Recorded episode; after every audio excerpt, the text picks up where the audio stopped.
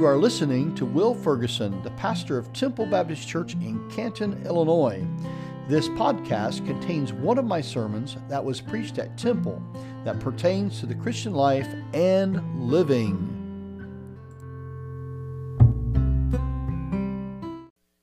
Exodus chapter 13, verses 17 through 22. I talked to you this morning about developing faith ready for combat. How does God develop our faith to be ready for combat? When Pharaoh let the people go, God did not lead them by way of the land of the Philistines, although that was near. For God said, Lest the people change their minds when they see war and return to Egypt. But God led the people around by the way of the wilderness toward the Red Sea. And the people of Israel went up out of the land of Egypt, equipped for battle. Moses took the bones of Joseph with him, for Joseph made the sons of Israel solemnly swear, saying, God will surely visit you. You shall carry up my bones with you from here.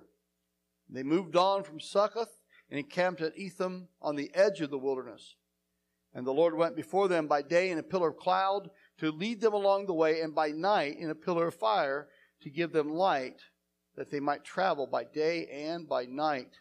The pillar of cloud by day and the pillar of fire by night did not depart from before the people. Father, we pray for your, your hand upon our message this morning. And Lord, I pray you will challenge us. Take your word and speak to our hearts and our minds. And Lord, I pray that your spirit will uh, do, do what you do so well, Father. Uh, you will convict us, you will convince us, and you commend Christ. And pray, Lord, you will uh, do these things this morning uh, and edify us as, as we go in our lives today. Lord, I pray for the words. I pray for your, your power and your ability to share as Christ would want to share. Of course, in Christ's name we pray. Amen. So we're going to look at three, three major points this morning. We're going to look at the way of the wilderness. We're going to look at the foresight of Joseph and we're going to look at the symbol of God's presence, all three of which are elements that developed faith for the children of Israel, for them to be ready for combat. Ready for combat. So let's look at the way of the wilderness. It says there that God led them by the way of the wilderness. Now, I remember in my math class, of all the things I can remember, is that the shortest distance between two points is a straight line between A and be of a straight line. But here we see God is intentionally taking the Israelites not the direct way, the short way, the short route, but he's taking them on a longer route. And for the re- for this reason, uh, it, well, first of all, it says they're equipped for battle. Now, they've not fought any t- at any time ever, but they're equipped for battle. But I think the reason why God takes them the long way is because He is concerned that when they face war, they will change their mind and turn back to Egypt because their faith is not ready to face combat. We're going to see that this morning. And these Israelites, what God had to allow them to time to do, they had to allow them to time to allow the things that He's done to soak into their brains. Sometimes God does things and we need to have time to reflect on it at what the Israelites had just experienced.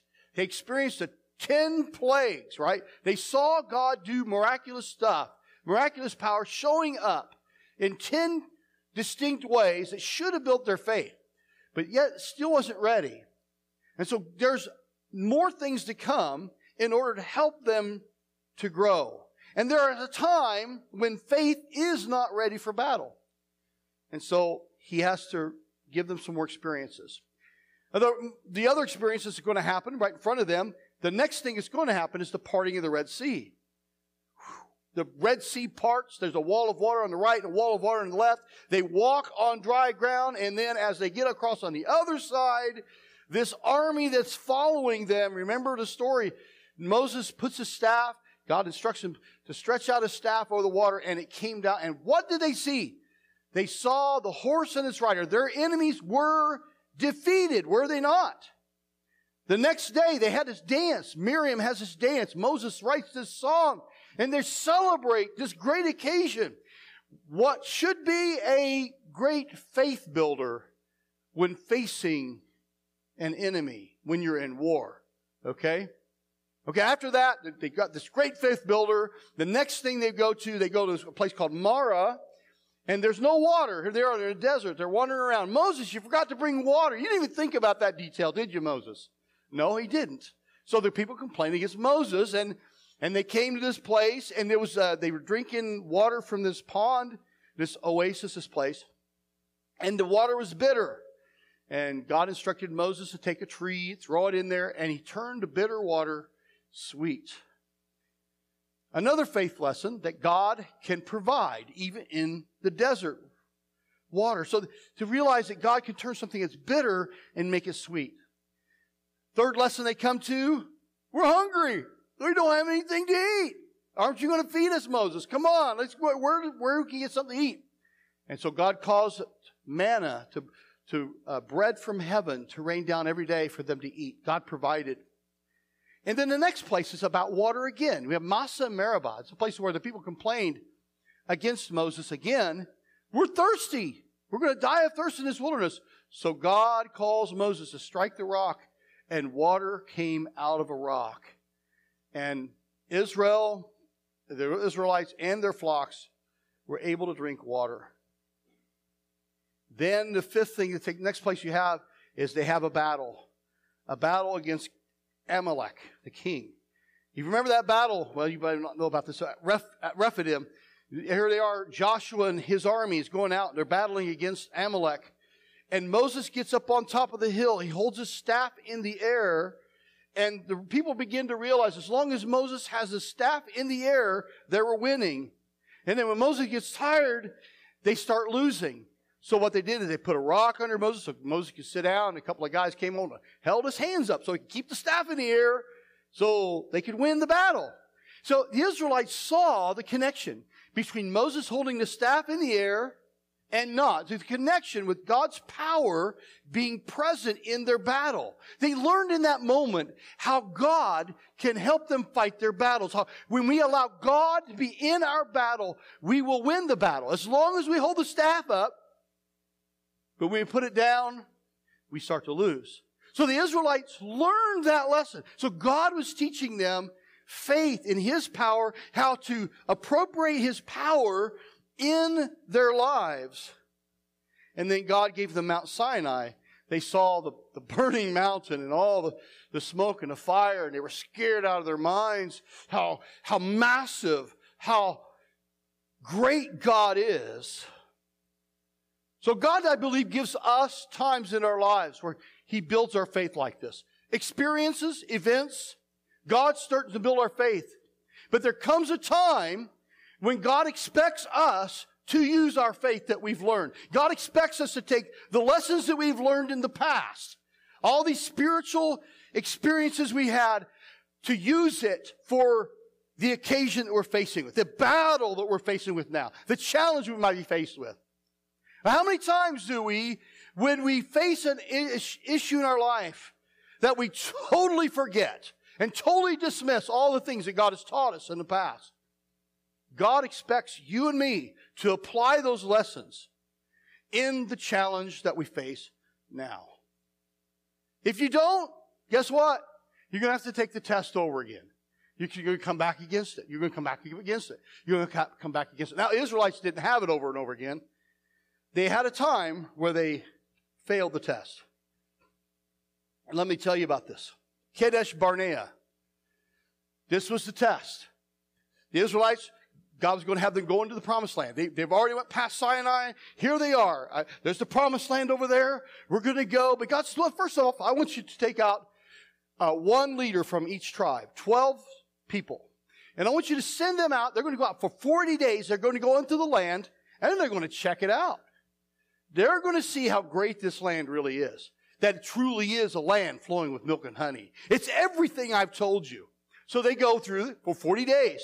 These 12 spies, they spy out the land. For 40 days they go and, and wow, well, this place is abundant. They so bring us this big cluster of grapes back. And they bring some of the other elements from the land. They come back and say, up, it's, it's exactly what God says. It is a land flowing with milk and honey. But they said, but it's full of giants. It's horrible. They're going to kill us there in that land. Let me read that for you. Numbers, it's in the book of Numbers. Numbers, and this is their test. I think this is their testing point. Numbers, I'm going to read uh, verse 25, kind of apprise us of this. Numbers chapter 13, verse 25. At the end of the 40 days, they returned from spying out the land. And they came to Moses and Aaron and to all the congregation of the people of Israel in the wilderness of Paran at Kadesh. They brought back word to them and to all the congregation, showed them fruit of the land. They told them, We came to the land to which you've sent us. It flows with milk and honey, and this is its fruit. However, the people who dwell in the land are strong. The cities are fortified and very, very large. And besides, we saw the descendants of Anak there. The Amalekites dwell in the land of Negeb. The Hittites and Jebusites, Amorites dwell in the hill country. And the Canaanites dwell by the sea and along the Jordan. But Caleb quieted the people before Moses and said, Let us go up once and occupy it, for we are well able to overcome it. Then the men who had gone up with him said, We are not able to go up against the people, for they are stronger than we are. So they brought to the people of Israel a bad report of the land that they spied out, saying, The land though which we have through which we've gone out to spy is a land that devours its inhabitants, and all the people that we saw in our great height, and we saw the Nephilim, the sons of Anak who come to the Nephilim, we seemed to ourselves like grasshoppers, and so we seemed to them. They were, they were overcome with fear. And their fear was being spread out upon all the children of Israel. This was the moment when they were supposed to be like uh, Caleb. We can do this, guys. God has shown to us over and over again. Remember, wall of water? Remember the battle of Rephidim? Remember, God takes the, the, the bitter water and makes it sweet? Remember that God can take anything and make it good? Can, can you remember that? That's what Caleb was telling them. No, no, no, no. We don't want to listen to that, Caleb. Shut up. God brought us out here to kill us. But look what he says there later. Chapter 14, verse 1 through 4. Then all the congregation raised their loud cry and the people wept that night. And all the people of Israel grumbled against Moses and Aaron. The whole congregation said to them, Would that we had died in the land of Egypt, or would we had died in this wilderness? Why is the Lord bringing us into this land to fall by the sword? Our wives and our little ones will become a prey. Would it not be better for us to go back to Egypt? And they said to one another, Let us choose a leader and Go back to Egypt. So what did God do? He did all that stuff so that they would not change their mind and go back to Egypt. And here they are talking about going back to Egypt. God was trying to build their faith, getting to that place like Caleb and of course Joshua, where they can say, you know, we can do this. We can do this with God's power. We can do this. Look later on in verse 11. God is upset with his people. This is the moment when God is upset. He says, verse 11, the Lord said to Moses, How long will this people despise me? How long will they not believe in me in spite of all the signs that I've done among them? I will strike them with pestilence and disinherit them, and I will make of you a greater nation and mightier than they. Now, Moses actually stood up for them and changed God's mind here. God was going to wipe them out. But I want you to notice here, God says, How long will they not believe in me? So this is really an issue of faith. It's an issue of belief. God is looking at the Israelites and the reason why they failed the test is they failed to believe God. They failed to believe Him. And let me submit to you this morning, when we fail the test with God, it is when we fail to believe Him. We can believe in God, but we need to believe God. Amen? This is where God's working with us. He's growing our faith. And then as our faith grows, God can do more through us. But if we refuse to depend and trust God, just like the Israelites, Israel notes this day, it is called the ninth of Av. We spell it A-V. It's kind of like our days. We have days that that we regard as bad days in the United States. Uh, 9-11. You know, that's, remember what happened on 9-11. I mean, it's a, ooh, it's a day when we remember a bad day. Another day, uh, a date which will live in infamy. You remember that day? What was that day? It's Pearl Harbor, right? December 7th, 1941. I had to write that down. But December 7th, 1941, uh, the, the Germans bombed Pearl Harbor. No, the Japanese bombed Pearl Harbor. See if you're listening. The Japanese bombed Pearl Harbor, right? And it, uh, FDR said, This is a day that will live in infamy. His famous speech. We have days where we recognize as days of bad things have happened and we remember it because of something bad happened. But this, all the Israelites view this day as one of the worst days in their entire history. The ninth of Av. And uh, since then, a lot of bad things have happened for the Jews on the ninth of Av. We have World War I started on the 9th of Av. World War II started on the 9th of Av. Uh, Himmler was granted permission to put the Jews in, in the concentration camps with the Holocaust on the 9th of Av. It was in France, banned the Jews out of France. Uh, Europe banned the Jews out of, there other Euro- European countries banned the Jews. It was all on the, usually happens on the 9th of Av that this happens. Because, and they all think about that day when they made the mistake of not believing God when they should have believed God. God leads us things through things to develop our faith. And when we get there, there's a time when we He expects us to pl- apply what we have learned and use those lessons to the current challenges we face. So let's just pause for a moment to reflect. Selah, think. What challenges are you facing today that you need to apply the promise of God you need to apply what you've learned about God that you need to apply in that situation. What is God asking you to believe Him for? These are things to think about in our minds because we do not want to fall short. We want to, we want to enter God's rest. We want to enter his, allow His power to flow through us. Okay, so we have the second faith builder. It's the foresight of Joseph Joseph in the book of Genesis, a large portion is dedicated to the to Joseph. You remember the, the kid with the coat of many colors and all of that? By the time Joseph dies at the end of Genesis, Israel is doing very well in the land of Goshen. They're having uh, Pharaoh loves them. He's he's taking good care of them because of Joseph. Um, but it's interesting that Joseph, at the end, he gives specific instructions has them swear. He says, as I'm going to die, he says, I know something. I know that God's going to visit the children of Israel someday, and he's going to take you up out of this land into the promised land. And he said, when that happens, I want you to take my bones out of my, out of, I want you to take my bones. I want, I want to be there with you guys.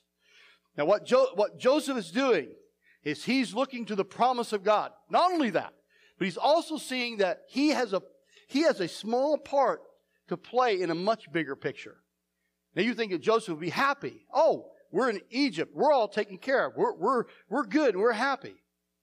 But Joseph knows that it's not all about his helping Egypt and not all about his helping the children of Israel be there in Egypt, but it's all about God's work of bringing the, bringing the Israelites into the promised land of which he was a part. Joseph was able to see the purposes of Israel and that gave him a different perspective on his own life. I think that's kind of interesting. Now we need to look at our own lives to the purposes of God. What's God's purpose for my life? It's not about me and being hat, fat and sassy here in this time in this life. I am fat, but not sassy. but it's not about that. There's, there is a, there is, my life has significance beyond this time, beyond this world. has an eternal significance. Joseph saw that. And what I think is really, really cool is that for the children of Israel to obey this, this command, this instruction that Joseph, they had to pass that instruction down through the generation, generation, generation, generation. One of them, it says 430 years, the Israelites are in bondage to Egypt. And person dies, he said, remember, Joseph instructed that God's going to come and visit us and he's going to take us out of here. So all the Israel, what this means, all the Israelites knew, the Israelites knew about the hope. They knew about the promise that God was going to take their nation out of Egypt and into the promised land. They all knew it. They all had that hope. They, they didn't know when it was going to happen, but they knew that they did not belong there in Egypt, that God has them for a different place at a different time. And so Joseph was looking for that hope. The same with us. We know that we're pilgrims passing through this world. We're not here for this place and this time. We're destined for a new place. Joseph is an Old Testament picture of Jesus. I remember one of my professors in Bible college says that Joseph is a, about 40 different types. He shows 40 different types of Jesus. And here in this passage, there's one specific type that he represents. If you were to go to Joseph's grave today, what would you find? An empty grave, right? There's no, Joseph's not there. You go to Jesus' grave, wherever that might be, I'm going to tell you something. He's not there. He's gone. Why is, where did Jesus go? Where, he went to the land of promise. He says, I leave this place. I go to prepare a place for you. And, and see, the hope of Joseph's bones being out of there shows that it ties into the hope of the promised land, the hope of where we're going to be someday. And we repeat that and we repeat that and we talk about it. And we talk about it when Jesus rose from the dead. We talk about it. It is our hope. If Jesus didn't rise from the dead, neither will we. But because he did rise from the dead, we shall rise from the dead where our hope is. So Joseph provides a, an example of faith. He's confident that God was going to move. He was confident Israel would inhabit a promised land. And he gave the instructions based upon that confidence. Take my bones out of here. And they did it. They did it. So we must also live with that perspective. Our lives are part of something much bigger. So let's go to the third one this morning. It's a symbol of God's presence. The symbol of God's presence. The pillar of fire by night and the pillar of cloud by day. It says here that the Lord went. The people saw those two images as the Lord Himself. It's symbolic of the presence of God among the children of Israel. It says also, He went and through that He led them. He says, and the Lord went before by uh, day in a pillar of cloud to lead them along the way. This is the moment by moment. I think so so well illustrates how we follow the Lord closely moment by moment. You know, some of us want to plan our whole lives, you know, and, you know, sometimes we miss what God may want to do the next step. And the way we way we do it, we just follow Him moment by moment, allow Him to lead and guide us to where He wants us to go. And this is what the Israelites were doing. They say, Where are we going? Moses says, I don't know. We'll get there we get there as we follow the Lord. Moses could not make a plan. He could not say, Well, in three weeks we'll be at this place, in three weeks we'll be at four weeks we'll be at that place. He didn't make those kinds of plans. He was dependent on God to show him day by day. All the Israelites show them day by day where he's going. And he started to depend upon the, the manifest presence of God among them. There you have the, um, the fire by day, fire by night, cloud by day, visible at all times, right? You can see it all times. There it was. Very clear. And it says he did not depart from before the people. Now, think, I think we think about this for a moment. Here it is, you guys following a cloud out in the wilderness. Doesn't that sound kind of crazy? I mean, can you imagine following a cloud? There's my cloud, I'm following this cloud out in the wilderness. Now, this seems kind of crazy. Now, the people had to be assured that this was God, right? And God showed them that it was Him, that it was His, His presence. But how does God lead us today? How does He? I think it not by the cloud. We don't have clouds of the pillar of fire. God leads us today by His Holy Spirit. When you and I came to faith in Jesus Christ, the Holy Spirit, the Bible says, He he came to live inside our lives and our hearts. He's present in the believer. He's present in us both day and night. God's Spirit reveals where God is working and where we must move to join Him. When He moves, we move. So we're on the lookout. We're looking, we're focusing. God, where are you working? What are you doing? And His Spirit reveals to us what He is about, what He's doing. The Spirit th- speaks through uh, four different things. Number one, the Bible, the Word of God. Uh, he will take the Word of God and He will speak to us. As we read the Word of God, the Holy Spirit starts to reveal how He thinks and what He thinks about certain things. So here's the thing. If we don't read God's Word, if we aren't meditating on, on God's Word, we actually take our eyes off the cloud. We take our eyes off of what God can lead us with. So it is important for all of us to spend time every day reading, meditating, thinking on God's Word. This is how God leads us. This is God. This is how the Spirit of God leads us. Prayer, the second thing that God uses. As we begin to pray, we sense the Spirit of God. He's, he's, he's changing our prayers. He's working through our prayers. He's giving us these thoughts. And I'm going to tell you something. It's extremely important. As I begin to pray for things, when I'm praying for things, that's when I begin to see, I'm alert to seeing what God is doing around me. If I'm not praying for things, I am totally oblivious as to what God's. But if I'm starting to pray for something specific, and then God does something, whoa, I see God do something. For instance, let me give you an example. Just two weeks ago, two Sundays ago, I was thinking, Jennifer told me this a few months ago. I, I'm writing a book. I told you all I'm writing a book. That makes me really smart, right? I'm writing a book. It's, I'll just tell you what it is. It's, it's on eternal security. I've Been writing, I got lots of, lots of stuff in there. But instead of having the title, Eternal Security, um, I was, uh, instead of just having it that, have a different title. You need a good title. And I was thinking about that. I was praying about this. God, how, what's the title? And uh, a thought came to my mind about a guy.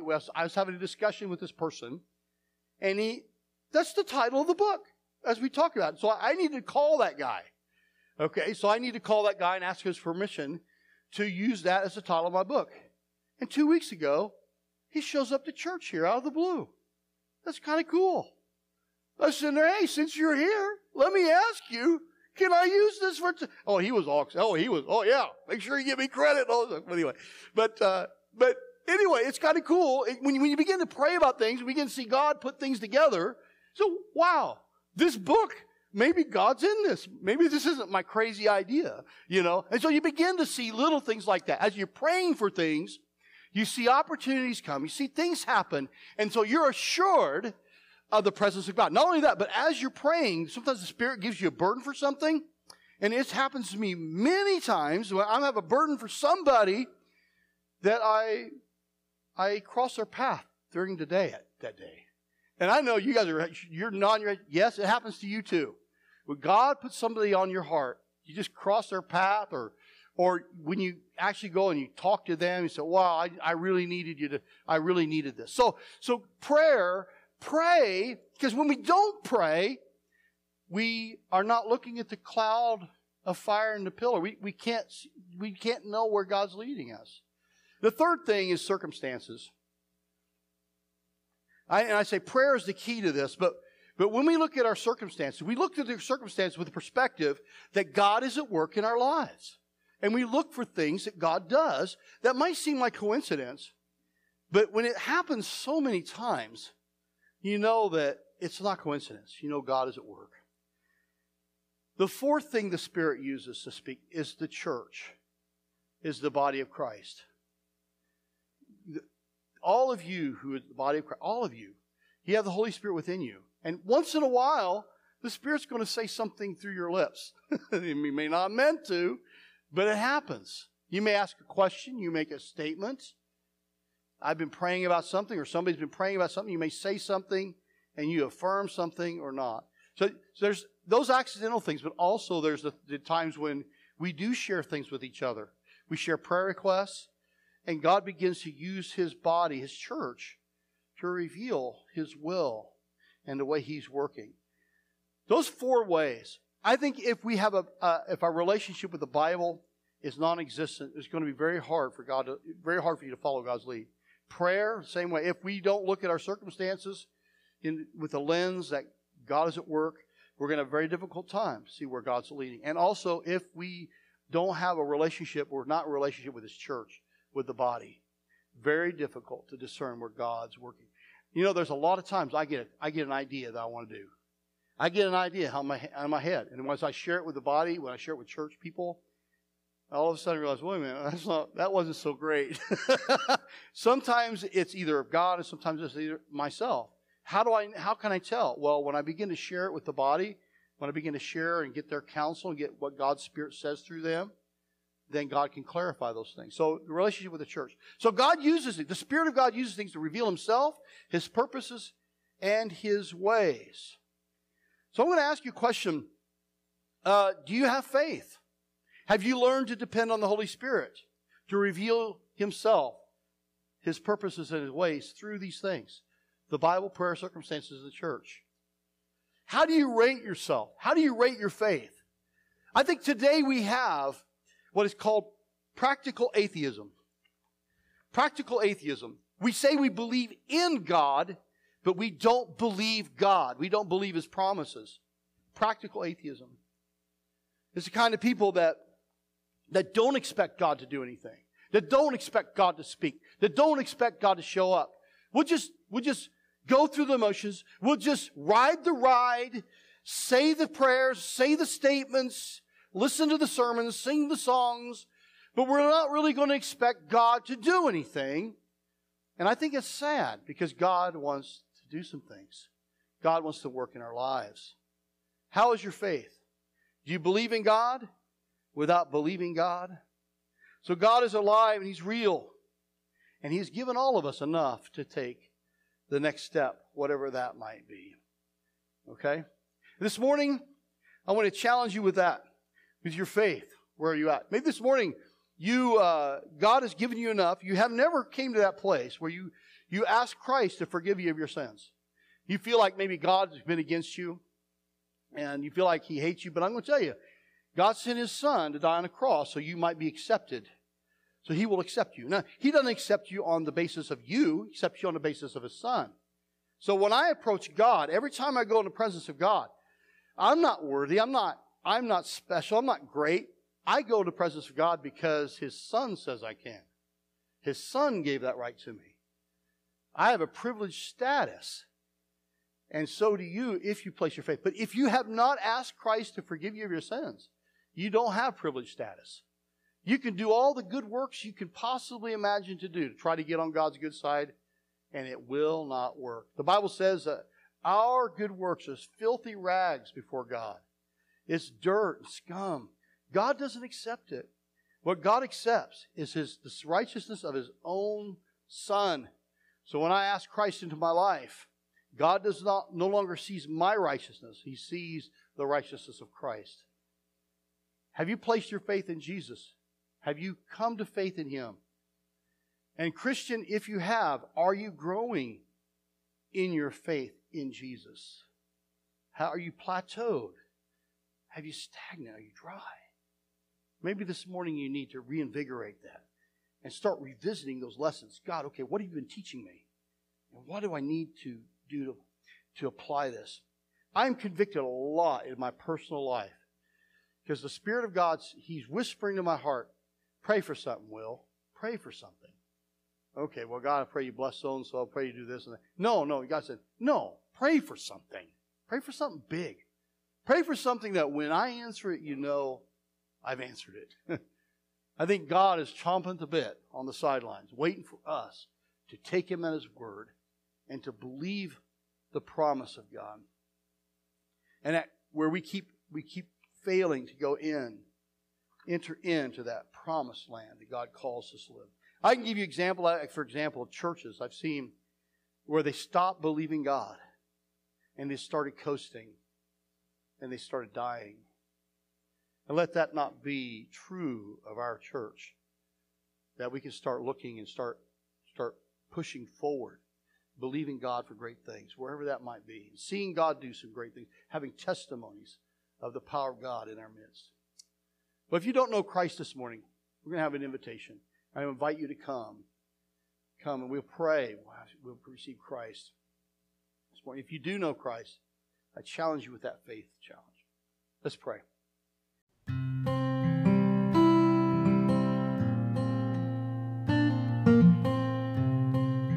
Thank you for listening. I pray that you were encouraged in your faith. This is Pastor Will. Till next time, may God bless you and keep you.